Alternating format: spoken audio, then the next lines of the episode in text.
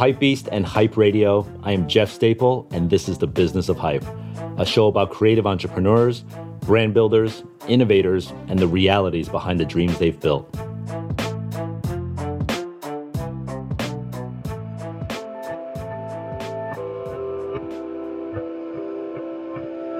On today's episode of The Business of Hype, we have the pleasure of hearing from an author, a professional athlete, a restaurateur, a creator, a brand owner, and an instigator.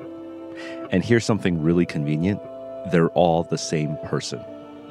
We live in a time where anything and everything is made and made at your disposal. We have so many options on what we can consume today. And as creators, when we choose to add something to this world, we have equally so many options on what to create. So, doing something intrinsically new and purposeful actually sounds a lot more challenging than it seems. Our guest seems to have a knack for doing this over and over again with success. Just look at her track record. Her mission is to challenge the way society thinks. But interestingly enough, she wants to do that through amazing products. I love how she's able to take the wants, needs, and desires of people and turn them into initiatives that better the world. So get ready as we break down her ideation advice, investment war stories, and the need to discuss very uncomfortable topics. Everyone, please welcome a true serial social entrepreneur, Miki Agrawal.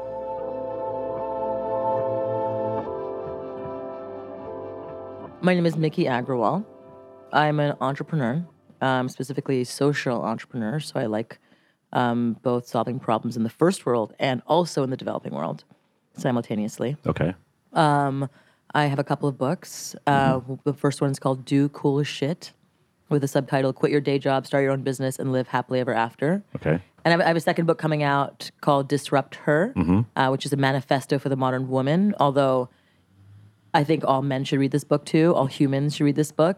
Um, you, when you think about like the Bible and the Quran and the Torah, they all talk about man and he who, you Yeah, know, and yeah. and yet women read those texts, Right, right? right. And so like Viktor Frankl wrote Man Search for Meaning, yet Mm-hmm. women read those texts. Right? Aristotle wrote all of his stuff about he and man, and women read those texts. And so my book is called Disrupt Her, a manifesto for the modern woman, but it's meant to be read by all humans, including Okay. men. Cool. Yeah. Um, how many businesses do you have to start to be considered a serial entrepreneur? Are you I there? mean, I, I think more than two. okay, so you're you're way there. Yeah, I'm definitely there. Okay, so list off, give me the laundry list of all the companies you founded. Yes. So I started a company called Wild, which is a gluten free farm to table pizza concept. And this was in 2005 when nobody was talking about gluten free, farm-to-table, farm-to-table, organic, or any of those words were not there. And so it was such a uphill educational battle to get people to even try it. Mm-hmm. They would say things like, ugh, must taste like cardboard. Ew. You're right. I remember those Gluten-free days. pizza, Yeah. gross. Right. Organic, ew. You know, that was really what where it was 2004, 2005. Yeah. So that was my first business. It's still going. I have three restaurants. You Okay. can check them out at eatdrinkwild.com. Okay, they're all they're where in New York Um, Two City. in New York and one in Guatemala randomly because we, we there's this restaurant group who uh, really like the, the concept and Okay. they want to and gluten free was starting to really grow in Central America and so we're the first gluten free restaurant in in this part of Central America. Okay, Yeah. So Wild. Wild is the first, and then um, I started Thinx, which is a period proof underwear company, um, which scaled really really quickly over the course of a few years. Is Thinx still going right now? Thinx is still going. Okay. Oh yeah, it's is scaling. Um, and then I started a company called uh, I co-founded a company called Icon, which is looking at the urinary incontinence market, Mm-hmm. um, seven billion dollar category that that people wear depends and pours Yeah. Mm-hmm. these diaper like awful products. And so we created a pair of underwear specifically for um, a woman who has light bladder leakage. Okay. Um, and then most recently, I started a company called Tushy, not to be mistaken with the porn site Tushy. Okay. um, go to hellotushy.com. Okay. Um, and hellotushy.com. Once more time, not tushy.com. It's a very graphic porn Do not site. go to tushy.com. Correct. Yeah. Hellotushy.com. Okay. Um, Although similar business region. Yeah, Yeah. both similar, down there, Yeah, both, both in Desert. there, yeah. yeah. and so Tushy is a modern bidet Mm-hmm. that easily clips onto your toilet and turns any toilet into a bidet in less than ten minutes. Okay. You go from barbaric toilet paper consumption to um, you know a pristine, precise shower for your butt. Yes. Yes, Again, and that's only a sixty nine dollar product, so it's not like those really fancy Japanese bidets. right. And again, another subject matter that most people would be like ill, like Correct. poop. Poop. Oh, spraying poop everywhere. That's what must happen. Okay, no, Yeah, I not. personally am a big bidet fan. By the way, you're Are speaking to a big bidet fan. Yeah, Okay, tell me how you became a bidet lover by going to Japan all the time and realizing life is way better. with a Um, clean asshole. Yeah, Yes. I mean, I think you know what? It's interesting because now I'm put on the spot because I do feel a taboo sensation right now. Like, Why? Right now in real life, uh-huh. the fact that we're about to talk about, you know, fecal matter. Great. Like I feel like I have to censor myself. It's so strange. Say it's poop. really say it. poop. Yes. God damn it.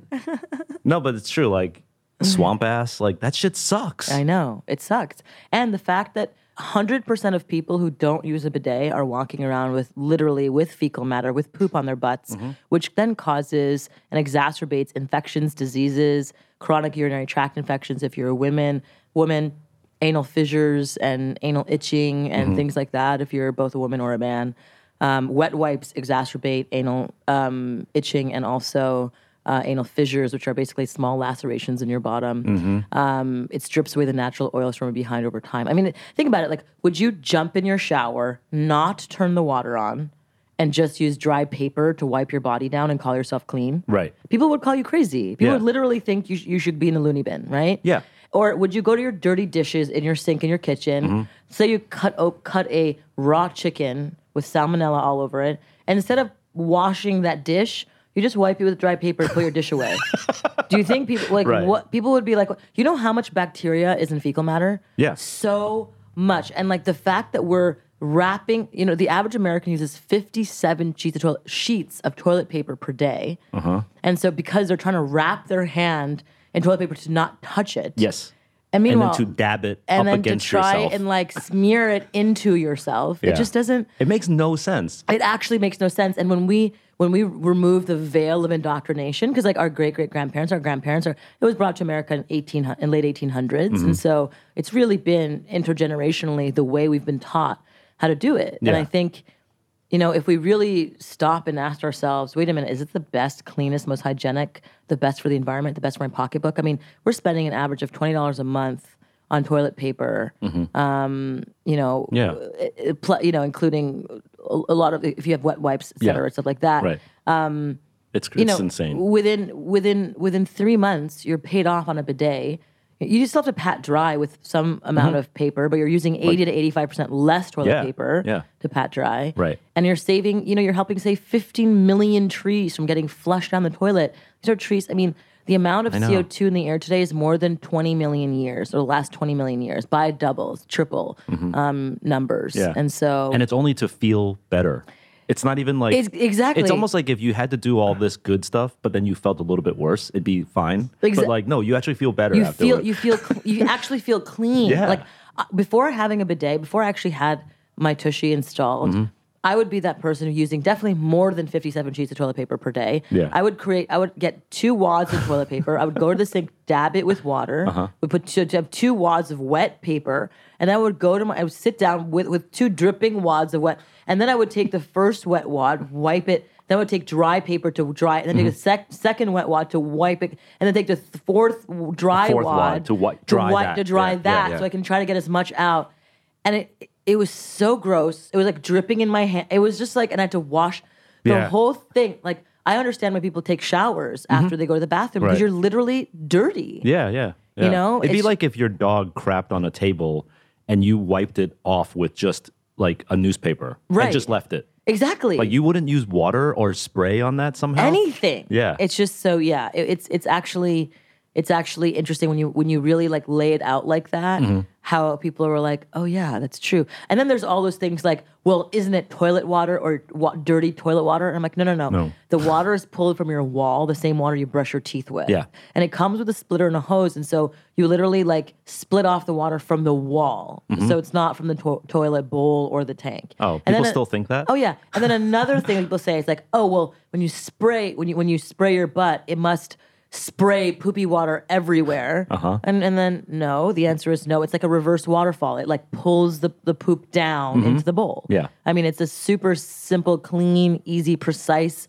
experience. Right. It's just it's just it's just different. Anything Yeah. Mm-hmm. that's different, people want to shy away away from. Anything that's against what you've been doing for so long and someone's trying to tell yeah. you that that's not actually the best way, Right. you have pushback. I mean, Yeah. Mm-hmm. with my first business, my restaurants, people would say, "Don't tell me how to eat. I want to eat my pizza, like my Joe's pizza, that with the bleached flour and the processed cheese and the pepperoni. That's the way I do pizza. So shut the fuck up." Right, right. You know, and I'm like, well, what if you had the same tasty, in fact, even tastier pizza, but was made with gluten free flour and Mm-hmm. Yeah. hormone free cheeses and organic cheeses, local seasonal toppings? Like, you know, instead of using tons of sugar to cut the acid in the sauce, why not use fresh carrots and fresh onions to naturally sweeten the sauce?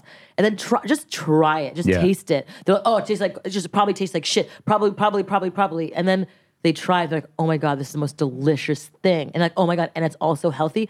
Like, you have to kind of get people over the edge to just try it. Yep.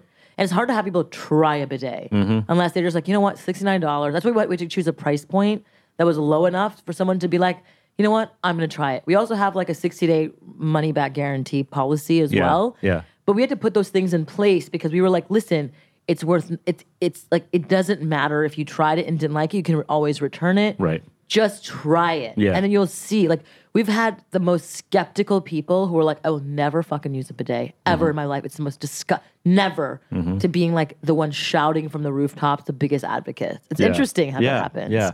Is it a coincidence you think that all of your businesses involve a reprogramming of people? Is that your For- thing? like yeah, I think it's the most interesting for me. Okay. I, I'm really, I really love shifting culture Mm-hmm. and and using it and shifting culture in, for the better using products. Yeah. Like, can you can you improve the lives of people, the planet, our pocketbook? Mm-hmm. Like, can we improve our lives effectively with a better, more effective, a more like you know better, com- more comfortable product? Yeah, yeah. like that's that's a challenge Right. right, Right. like can you do it while everyone's telling you that it's the dumbest idea Mm-hmm. can you do it when no investor wants to invest in you Yeah. can you still do it if you know people are set in their ways and wants to throw want to throw Mm-hmm. Hating rocks at you Yeah. i mean that's that's fun that's a challenge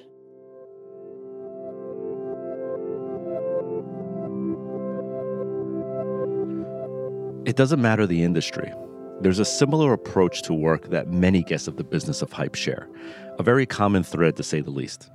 We've talked about being the presidential intern, we've talked about the underdog, and we've talked about the hustler. And the idea of knowing you're either starting from the very bottom or starting with your back against the wall, no matter the circumstance from which you start, you're going to need to grind to find the solutions that fit you and your vision. That's universal for a lot of our guests, and it's even more evident for Miki. She's actually fine tuned her internal radar to realize that when others told her she cannot, that actually means she should. Miki has also done this tackling taboo and unconventional topics, which only makes this process twice as hard. But in doing that, she's made her mark in each and every industry that she decides to work in. During a time where there wasn't a common understanding of gluten free or organic foods, she opened Wild 13 years ago. I'm not gonna lie, talking about the work of some of her past and current companies might be a little awkward or uncomfortable, but that's her point. There's a stigma around these conversations, and it's Miki's goal to normalize them. Whether it's a discussion about fecal matter or incontinence or the menstrual cycle, Miki wants everyone to be able to openly discuss it because in there lies the solution. These are real human experiences that she's trying to battle. And great product, thoughtful design, and differentiating service are Miki's weapons of choice. So remember, if you're ever toying with an idea, hear the advice, but also be confident in the possibility of how far that idea can go. When they zig, sometimes the payoff will be when you zag. How old were you when you um, started Wild? 24 or 20, 24 uh, had the idea 25 raised the money built it and then Okay. and then opened it And you're not like a chef, right? No. I literally never cooked in a kitchen before that day in my life. That's awesome that that didn't stop you. Like most people would be like, "Oh, I wish I could do that, but I don't cook." So, but you're just like, "I'm Well, going to I was just a naive fool. I was just like, I could, I could. How hard could this be? Yeah. You know, it was more like, yeah, it's just pizza. Like I can figure this out. I mean, pizza is the hardest Oh, yeah. dough to create. It's actually a science. Mm-hmm. Yeah. And I, I was just. I think every entrepreneur needs to be really naive when they start anything because Okay. if they know to if they're like, oh, these are the twenty five thousand steps I need to take to start a business, they might scare themselves from doing it. Yeah. Right. Versus like, oh, how hard could it be to start a clothing brand or to start a shoe company or to start any business, right? It, it Mm-hmm. Can't be that hard. I think for every one of my businesses, it started that way. Even after I started the hardest business in the world, the next bu- restaurant business, Mm-hmm. the next business, I'm like, oh my God, this must be much easier. Uh, underwear business can't be, you know, Yeah. technical underwear can't be, oh my God, bidet can't be that hard, you know, Uh-huh, and just, uh-huh. and each one has a set of major challenges and Yeah. hurdles and issues. So with the first one, Wild, did you you said you brought in funding because yeah, raised two hundred fifty thousand okay dollars from to open the first one in Brooklyn? yes, to open the first one in Manhattan, Okay. Upper East Side was the first one. Okay. And what did you um you know, how do you pitch that? Like how do you put it together? Yeah, it was actually this is this is a funny and kind of sad and tragic story because um so at first I would go and try to do these one-on-one like business meetings. Mm-hmm. And now anyone who I thought had any money in their pockets, like former investment bank fr- connections that I had or anyone that was rich from college, anyone. Yeah. I was like, "Hey, can we set up a meeting of an idea?" and I would I would like put on my investment banking suit from like my days of old, which by the way were the most uncomfortable things. Mm-hmm. And I would go and like have these awkward meetings with people, and because I was so out of myself Yeah. and so like in these suits and trying to be like businessy when I wasn't a business person at all. Uh-huh. I would I would be so not confident in myself, and that just showed in those meetings. And so I raised a big fat donut for like a whole year. I raised nothing Wow. and um and I finally stopped and I was like, okay, what what am I doing wrong? Or, like, why am I not raising money? Like, what is it like? And I realized I'm like I wasn't like my sort of sparkly True self. true self. Yeah, yeah. That we know when you're a light, when you're like super excited, when you're like good at something, people are attracted to Mm-hmm. Yeah, you, it's right? magnetic, It's yeah. magnetic. But when when you're like tentative and cautious and uncomfortable and not in your skin properly, people are like, uh, I feel awkward just being around you. Mm-hmm. Yeah. you yeah. know. Yeah. I don't want to give you money I don't even want to what? I want to get out of here. Like, pl- check, please. Right. Um, All right. So first let me let me ask you this. Like how did you first figure out how much you needed? I did it. I calculated Okay. um, just like what the startup cost would be, um, what it would cost. I mean, I did. I got turned down from every real like landlord even to get a space. So the only space I got, I was losing to like Starbucks and Dunkin' Donuts Uh-huh. on spaces. So the only space I got was like a 700 square foot like nail salon, a pink nail salon that I had to convert into a restaurant. It had was no restaurant equipment in there. Zero. Wow. Didn't even have a stacked um, hood that went to the roof, a Yeah. venting system. Mm-hmm. So I had to even build a six floor, six story venting system that went to the roof, which I didn't, of course, had no idea what that was Uh-huh. about. Um, it was it was a whole thing. It was such a hilarious set of misadventures. Did you learn another- it all yourself in terms of like there's like restaurant coding, food and health oh, oh regulations? Oh, I I had to learn every single thing on the fly as they were popping in. You're just like, oh my god, wait, what? I have to get an I have to get a food service. I have to go take a class. Like, okay, I'm gonna. All right, I guess I'm gonna go do that now. Uh-huh. Oh, now I have to go and get this the certificate. Oh, I have to get like sidewalk permitting if I want to have like one table outside. Okay, maybe that's not a good idea right now. Mm-hmm. Yeah, yeah. You know, it's gonna cost twenty thousand dollars. Right. You know, like forget it So you figured out you how sort much of listed money- everything you yeah, needed. list everything I need. I'm like, okay, two hundred fifty thousand should cover me for build out cost and the first six months. Did you nail it? Like was that the right number? no, no, no, no. I definitely needed a little bit more, but Okay. um, but uh, it actually it was fine because I was I'm really frugal like that. Yeah. Like I was i'm really able I was really able to you know get favors and figure out how to you know I was dating an architect at the time and you know figured out Got some favors sort of architect, yeah yeah. yeah totally. Right. Um and you had to hire a chef. I had, to, I had to hire a chef, but he was on my soccer team in New York, and so he helped me out like Dope. in the beginning. So there's like I just kind of Yeah, got pulled it together. pulled it together. You know, um, the build out costs were just so. I had to dig out a basement. There was no basement.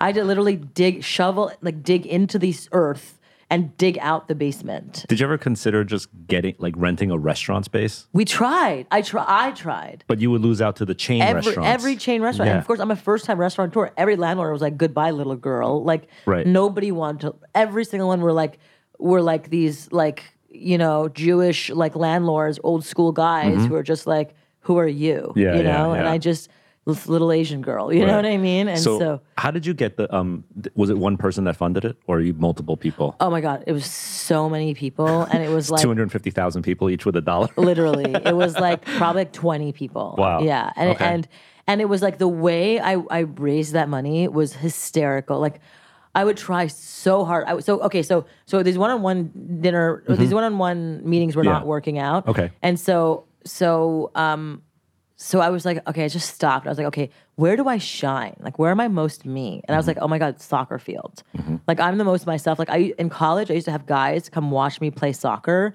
so they can fall in love with me because they're like, oh, she's so good. Like, Okay, you that's know, how you'd score. It was like I would Yeah, yeah. score like the hot Right. guy.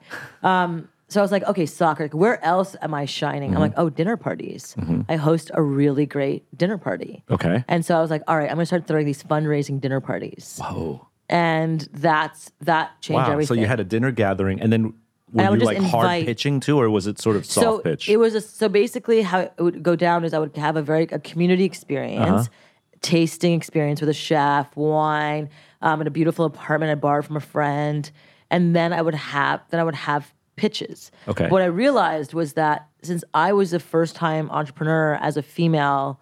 At the time, this was 2005. It was Mm. still very early. This is like almost no women were still very few women Mm-hmm. were getting invested in from a startup perspective. Yeah. Um, and it's still only like 5% now, Mm. you know? And so, um, so I actually got my friend who's a white guy with a British accent to come and present the business for me. Yeah. My mouth, my jaw is dropped to the floor because you can't see this. That's crazy. Yeah. You hired like an actor to pitch for you. It was my friend. I didn't hire Yeah, I him. know, but, yeah, like, basically, essentially, yeah. essentially. And he pitched the idea. This is why I think the idea is a brilliant, brilliant idea. you know, and British accent's so key. Like oh you my needed god, that. so key, so key. And I raised. That's how I raised the money because I had this this this white British guy present my idea for me, and I just sat there being like the cheerleader, being like, "Try this! Oh my god, you guys meet each other, like talk to each other. Oh my god, oh you work in finance and oh you work in Uh-huh. um, branding. Like you guys should definitely connect and exchange numbers. I would be like that connecting Okay. person, getting like like everyone to become best friends with each Yeah, yeah. other in the investment, Which like, is what you're comfortable and good at. yeah. Yeah. And I would have the white British guy present the business plan. Wow. You know, and it was it worked. And then once they're committed and they love the idea, then you're like, I'm actually the founder. Right. Like he didn't go, he didn't like sign the no, no, no, no, no, no, no. He just pitched it Yeah. Mm-hmm. for me. Um, but they knew I was the fi- founder. But but it, it was just it just was so much more.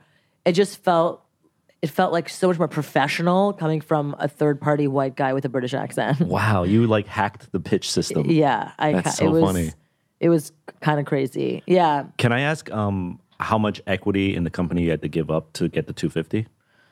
I gave up twenty percent. Okay, Yeah. great. so it wasn't wasn't that bad. Yeah. yeah. And um, I mean, I like oh my god, I have I would have another dinner party where I would invite a bunch of investor potentials, Mm-hmm. and then the chef wouldn't show up. like one time, and Uh-huh. I was like sitting there all dejected, like crying, like being like, I can't believe. And then one person would pull out a checkbook and like write me a twenty thousand dollar check, being like, Don't worry about it. Here's twenty thousand. I was like, Send me the paperwork later. Uh-huh. I'm like, What? and then like another time, I would like wor- be working so hard, and like people who you know who knew I'd be working really hard. I was like one time at a rooftop, like just talking about the business, being like, "Oh my god, it's been such a like." I'm just trying to make this happen. It's been my dream. And then this woman picks out her checkbook, writes me $25,000 check Wow. and gives it to me. Like, send me the paperwork later. That's literally how I raised. It was not these business meetings. It uh-huh. was the most unexpected just the most times. unexpected ways. Like I, I, would- I, I, I was at my restaurant and there was this guy and this woman who came in and I just started chatting with them up and like they were on their first date. Mm-hmm. I, was like, oh my god, I would send them out some stuff and try to make. And then he ended up investing twenty five thousand. His partner ended up investing twenty thousand. So I cobbled stuff together. Yeah. you know, over time. It's almost like you never actually gave a professional pitch and then got money from that. Right, never, pitch. not one time. I had one guy who kind of had a crush on me. He gave me twenty five Uh-huh. Took it happily. Did you get better at pitching? Like when you started the I other did. businesses? I started learning what people wanted to, what what what, what people were like. Oh, interesting. Mm. Oh, pizza category is a thirty-two billion dollar category. Mm-hmm. Americans eat hundred acres of pizza every single day. Mm-hmm. Oh wow, the the healthy lifestyle category is growing exponentially, you know, 10x faster than the S&P 500. Yeah. You know, So you and started, like, you start aligning the figuring wins for out, them. Yeah, you Yeah. start figuring out like the market, Mm-hmm. you know, market size, the opportunity. You just, I just started to learn like when, when people's eyes perked up or ears perked up. Yeah. And they're like, oh, interesting, leaning in, like looking more, looking before they're like kind of like looking around. Looking at their being like- phone, whatever. Yeah, yeah. And then they're like, oh, interesting. Mm-hmm. So that's kind of when I just started learning, but you just have to do it over and over and, And the fail. first Yeah. Fucking hundred will be like the worst things ever. Yeah. And then the hundred and first, you'll be like, oh wow, I just I did learn stuff because it's rolling off my tongue Uh-huh. Right. less uncomfortably. So, what would you say is like the best piece of advice you could offer to someone who's like trying to pitch their idea out there? Practice it on every single person. Like get uncomfortable. Like get your go pitch it to your family members. Go pitch it to your best friends, even if they're like awkward and uncomfortable. Mm-hmm. It's like, probably more awkward to do in front of your friends because like you're like the most shy Yeah. Mm-hmm. and like they judge you so hard. You know. Yeah, yeah. So it's like so actually doing it in front of those people Mm-hmm. are actually the best um, ways to Yeah. lose your your fears around Right. Mm-hmm. pitching. Just pitch it to everyone. And, and, you know, in the subway when you meet someone, oh, what are you working on? Okay, so I've got this project. And you just start hone, and then you see what what they say. Yeah. Like what they're like, oh, interesting, or they're like, cool. It's a lot of like um emotional reading, That's like it. reading them, right? That's it. That's Yeah. it. And you're seeing what what sparks people to ask another question.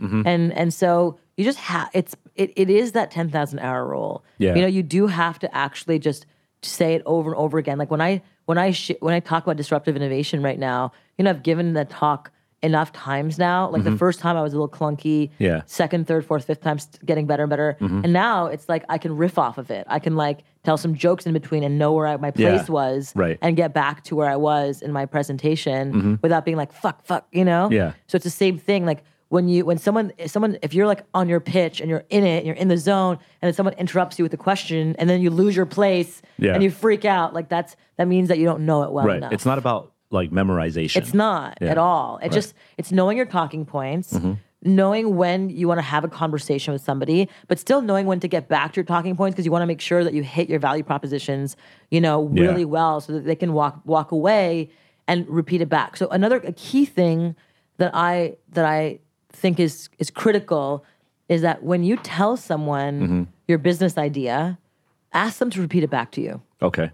And if they can't repeat it back to you in a really pithy, quick way, in the Mm-hmm. same way you, you told them, that means that you haven't pitched it properly enough. Right. You haven't you haven't learned your pitch Nice. well That's a good enough. piece of advice. Just repeat it. Just have them repeat it back. Okay, so what's my business idea? Right. And they'll be like, it's a uh, bidet that. Okay, cool.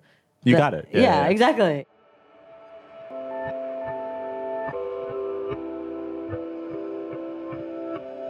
The pitch. Everyone knows it's important. But what's often forgotten is the fact that it will happen anywhere, anytime, any place.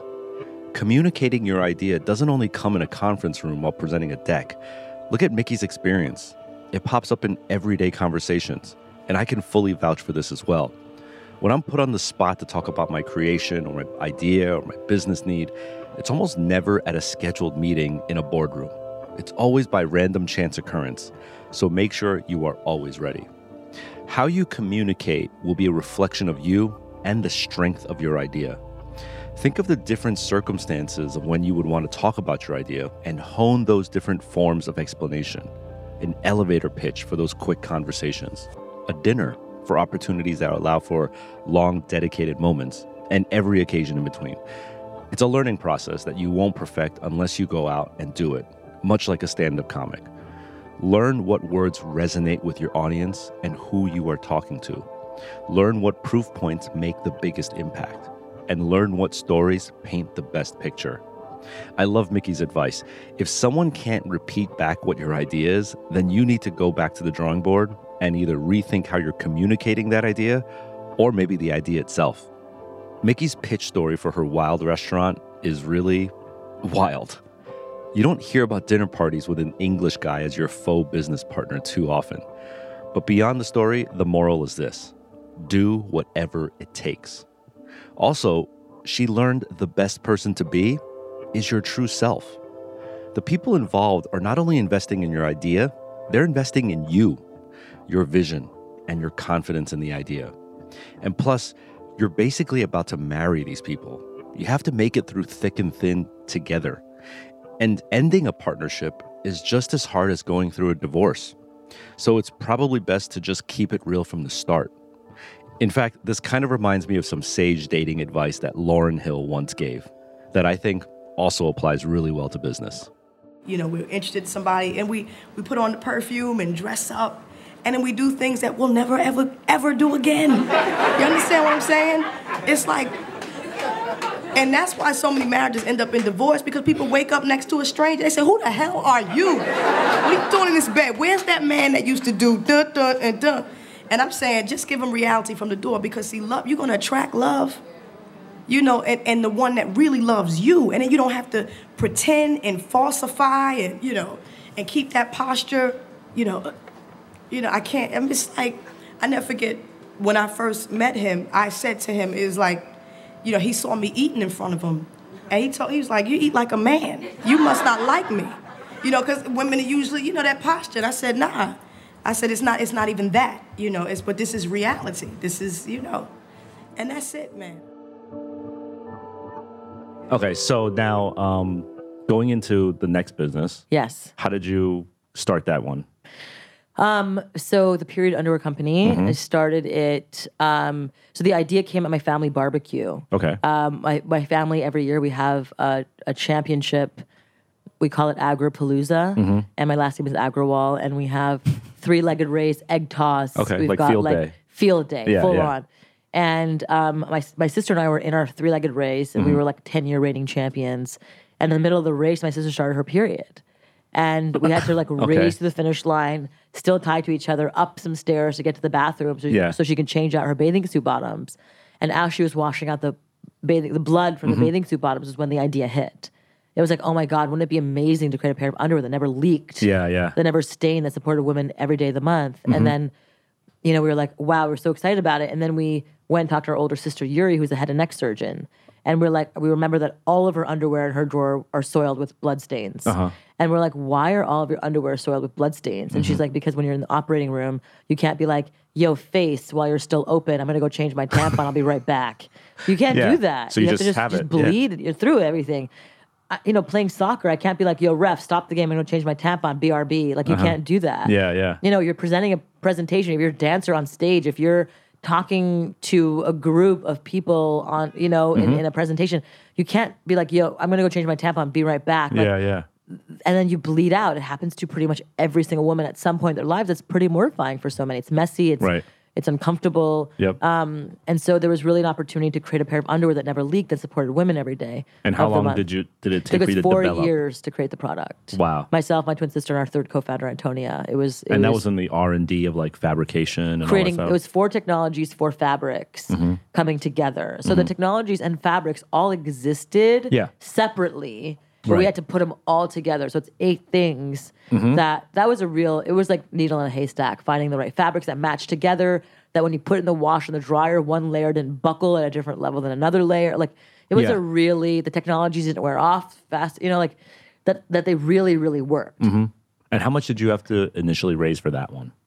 So we tried to raise money and again raise a big fat donut, raise nothing. And so we tr- for six months raised nothing. And so we went to Kickstarter. Okay. So we did a Kickstarter campaign, raised sixty five thousand dollars on Kickstarter. Like had our, you know, uncle's best friend's kindergarten teacher like give us, you know, like you know, buy a pair pre order. Mm-hmm. Yeah. And and so then we entered a few competitions like startup competitions. We Mm-hmm. won one. So we won a twenty five thousand dollar cash prize. Okay. We entered another competition where we placed first again. Yeah. And then they um we, we had to do another Indiegogo campaign, raise another 20,000 there.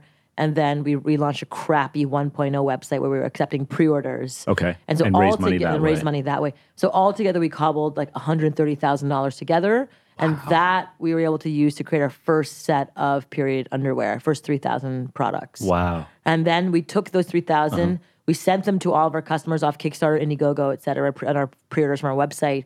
And then we sent everyone a survey from SurveyMonkey free. And then we're like, tell us what you think. And then 95% of the feedback was, this is amazing. Yeah. You know, 5% were like, the leg holes are too tight or whatever, whatever. But like, for the most part, it was like, like, a raging success. and so we took those feedback, and then we went to friends and family, Yeah. and then raised four hundred fifty thousand dollars there Nice. to um, But you had a proof point already that you can yeah. serve up. But but but again, it took us all those competitions, Indigo, Kickstarter, like everything. Yeah. To get there, and most people would stop after six months of even creating the product. It took us four years to create the product, earning zero dollars. Mm-hmm. Then it took us a year, you know, to raise the money. yeah, yeah. So it was a, it was a really long process. So Um, the difference between because I hear a lot of like pros and cons of not Kickstarter, but like kickstarting a business or Right. Indiegogo. Do you find it to be like you would recommend it to an entrepreneur? i- if you can't raise money, it's Mm-hmm. a great way to do it because then people are just basically pre-ordering product. Yeah. And again, it also can dictate and can tell you a little bit if people are interested in this idea. Because Mm-hmm. if you're selling like a commodity, Yeah. it might be harder on Kickstarter. Which you were. You were selling a commodity. You were selling underwear. Right, but we were selling technical underwear. Yeah, You yeah. know, so it was a commodity met with a, a big twist Mm-hmm. for women on their periods. How how high did the revenue get for things? I can't talk about that, but I Okay. can just say that, um, you know, led it to, you know, over 150 million in valuation. Okay. Yeah. From that 160k in the beginning. Yeah. That's amazing. Yeah.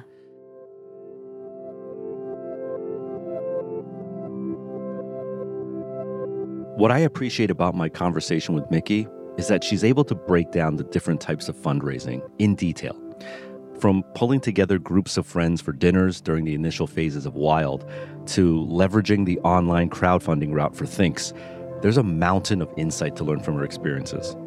Thinx basically reinvented the idea of underwear, and going through Kickstarter or an Indiegogo was an almost guaranteed way of gauging the public's interest and eventually using that data to raise money. Think of your idea and what's needed to get it off the ground.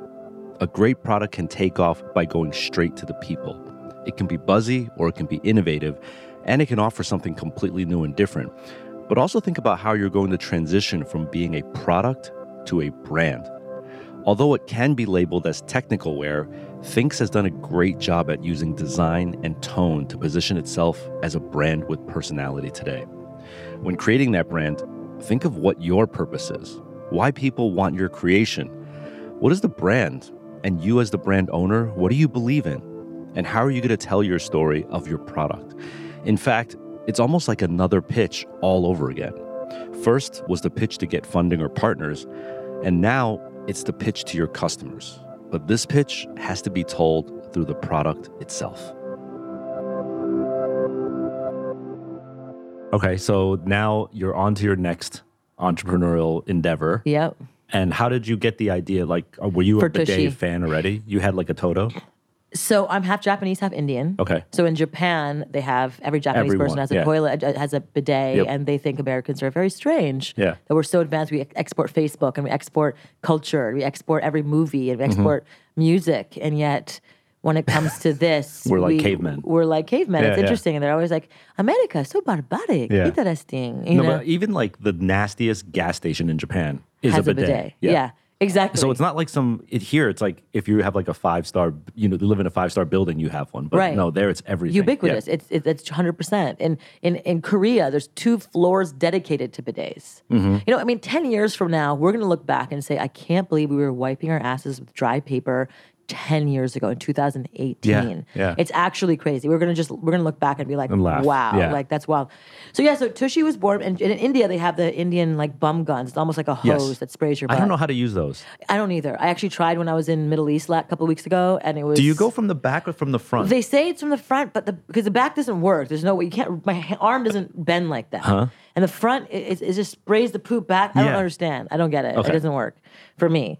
um, so so Andrew, my my my now husband, Mm-hmm. when, we were first dating, he knew I was obsessed with bidets, and I never knew that. I never knew. I mean, I was renting an apartment, so I didn't want to like buy a bidet Mm-hmm. Yeah, and get the course. plumbing and electrical thousands of dollars later.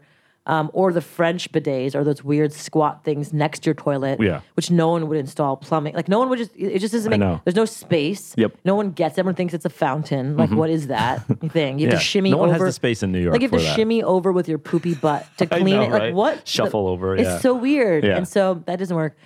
So Andrew, for for Valentine's Day, our first Valentine's Day eight years ago, he got me this Chinese clip-on bidet, Uh huh. And it was this like ugly contraption, Yeah. but it really worked. And I was like, "What is this thing?" Mm-hmm. And and I was like so intrigued, and so I started researching bidet attachments. Okay. And I was like, wow, like there are just other either crappy, ugly things, um, or those really expensive Japanese toilets were Yep. thousands of dollars. And there was no like designer, modern, Mm-hmm. beautiful, aesthetically pleasing bidet that you can attach to your existing toilet Yep. and turn any toilet into a bidet in 10 minutes. Mm-hmm. And I was like, oh my God, ding, ding, ding. This is it. This is the idea that's going to make bidets ubiquitous in America. I'm going to create the most beautiful, aesthetically pleasing, branded product that's only $69 Mm-hmm. that anyone can afford and and present it to the American in a really relevant way. Right. You know, you think about like how did cars in America, you know, disrupt the horse and buggy Mm-hmm. category? Cars existed for only the wealthy until and so it, so so when it was that way, horse and buggy was still the main form of transportation. Yep. But until the Model T came, Mm-hmm. the Model T really was affordable to the masses. Yeah. And so that's why the Model T disrupted the entire horse and buggy category and the transportation category back then because it could, because it was affordable enough to the masses. Right. So similarly, Toto tried to come to the United States several times, but their products are just too, Mm-hmm. Too expensive, yeah. too high end. They're they're they're not relevant from a cultural brand perspective. They're still very bathroomy And and, Japanese. and They're very Japanese. They're Japanese, yeah. very Japanese, very insular, and they're thinking that way. So when you thought of the idea, like I'm going to do this, right? Yeah. Like, did you have to go and figure out the manufacturing of it too? Yeah. So we had to go and find the manufacturer Mm-hmm. that will create the mold for this new product, that will believe in again this first time. And luckily, I had a big hit under my belt with, Yeah. with my previous company mm-hmm. that it was easier to get a manufacturer excited to work with me. Did you on this already project? make enough money from Wild and Thinx that now you didn't have to ask for financing anymore? No, because I hadn't had an exit yet. Okay. You know, I was still those are still working businesses, Mm-hmm, and so with Tushy, it was still um, You had to. I still had to I raise still had to money. raise money and What and did you have to that. raise to for Tushy? For Tushy, I raised four hundred thousand from Uh-huh. the angel round from one from two investors, Mm-hmm. um, and then and that was a really it was incredible. Like I went to dinner with with one of them Mm-hmm. with with one, and he was like, "All right, we're in for 400. and I was like, "Wow, that was unreal." You got good. You like, basically got good at pitching. Um, yeah, he got super excited about it, and I was like, "Wow, okay." And then since You then, already had like the brand like ready, like logo, name, everything yeah, was set. Yeah, Yeah. yeah. And we had a 1.0 product manufactured already. Okay, okay. Yeah, and so um, and then and then we've since like to date have raised a total of 1.5 million um, for the company. Uh-huh. You know, we're we're you know we're we're doing some really great numbers. You know, we're, we're we we had our our best you know last couple of months. We're doing you know six seven hundred thousand. Any a month. hurdles thus Yeah. far? Um, with yeah. Tushy, yeah. I, I think the hurdles are people. It's just it's again it's it's entering the zeitgeist of culture, and I Yeah. think you That's know, we your were, biggest hurdle, We yeah. Mm-hmm. were just on SNL last weekend um, on Sunday when Michael Che himself. You know, for so for example, what happened was our we were trying to advertise our our, our campaign our, for Tushy on the subways. Yeah. and um, and and they got rejected by the MTA because they were considered sexual ads, and we're like, bidets are a toilet product. It's not a sexual product. Like, what are you talking about? And um, and so they got rejected, and so we went to press, and New York Daily News published the article that our um, our ads got flushed down the toilet by the Yeah, MTA. yeah, yeah. And then I forgot that the, that Saturday Night Live they scour all the New York dailies for like funny content Yeah. they're every every week. And then they found the story, and then Michael Che, who's like the head writer of SNL, Uh-huh. Yeah. he um, he loves bidets, Uh-huh. and so and he loves Tushy, and so he basically w- actually was the one that went on Weekend Update and did a almost a three minute rant on why these ads should have been on the subway, why bidets are important, why bidets are like the best thing since sliced bread. Like he really just went nuts Right. over it, and it was such a It was better that they it- rejected your ad. Exactly. And it was such proof that bidets are entering the zeitgeist of culture. And that's what really, really excited us. Like Mm-hmm. Yeah. we we believe that we're gonna have an exponential year in 2019.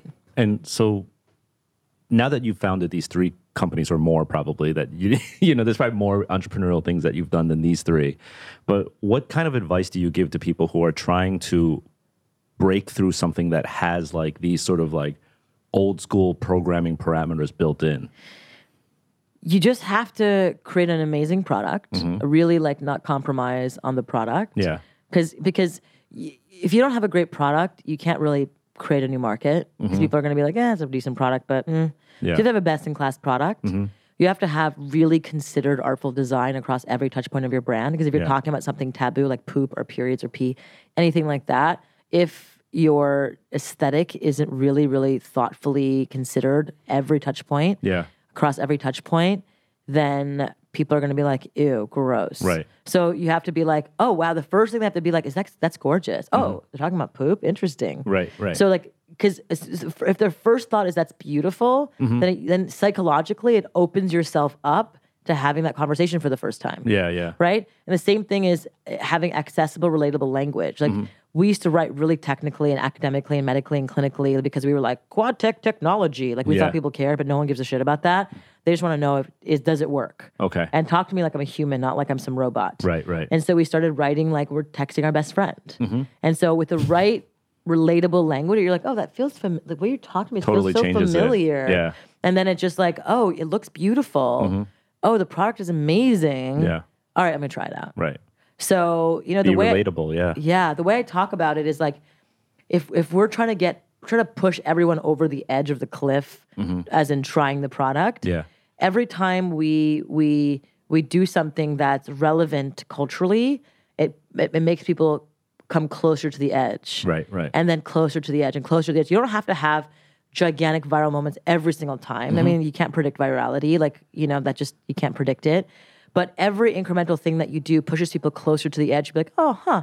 And all of a sudden they're seeing it. Oh, their friend has one. Yeah. Oh, like, oh, Michael Che from SNL just talked about it. Oh, they just read it in your Mm-hmm. Yeah. Daily News. Oh, they just read it, in Vulture. Oh, they just thought, okay, what is this happening. thing? Yeah. It's happening, you Right. know? And so, oh, they just saw it on Goop's gift guides. Mm-hmm. Oh, they just, you know, and so it's like boom, boom, boom. And so eventually we'll start just seeing people jump off the cliff Yeah. more and more and more and more. And then and then the more people jump off the cliff, the more it becomes easier because then they're selling it to their friends. Right. It then becomes a peer-to-peer sale that we don't even have to do the work. And so Mm-hmm. I saw that with my free, previous company. It's like you don't you then you actually your your your, your sales numbers should your, your acquisition numbers should actually go down as you're converting more people because they're the because they're the evangelists. evangelists. Yeah, yeah. And so if you're doing the right job, so, so i look forward in five years when we're laughing at people who use toilet paper right? and once again, do not go to tushy.com. It's a very graphic porn site. Go to hello tushy.com. And by the way, I'm actually offering a 10% off discount to with a code hypebeast oh cool to anybody who who's listening in and wants to try it out. 10% Very off cool. for Thank you. Uh, code hypebeast. Cool. Yeah. yeah. Thank you very much. Yay. all right well thanks for being on the show I mean, happy to be here. all right bye Bye.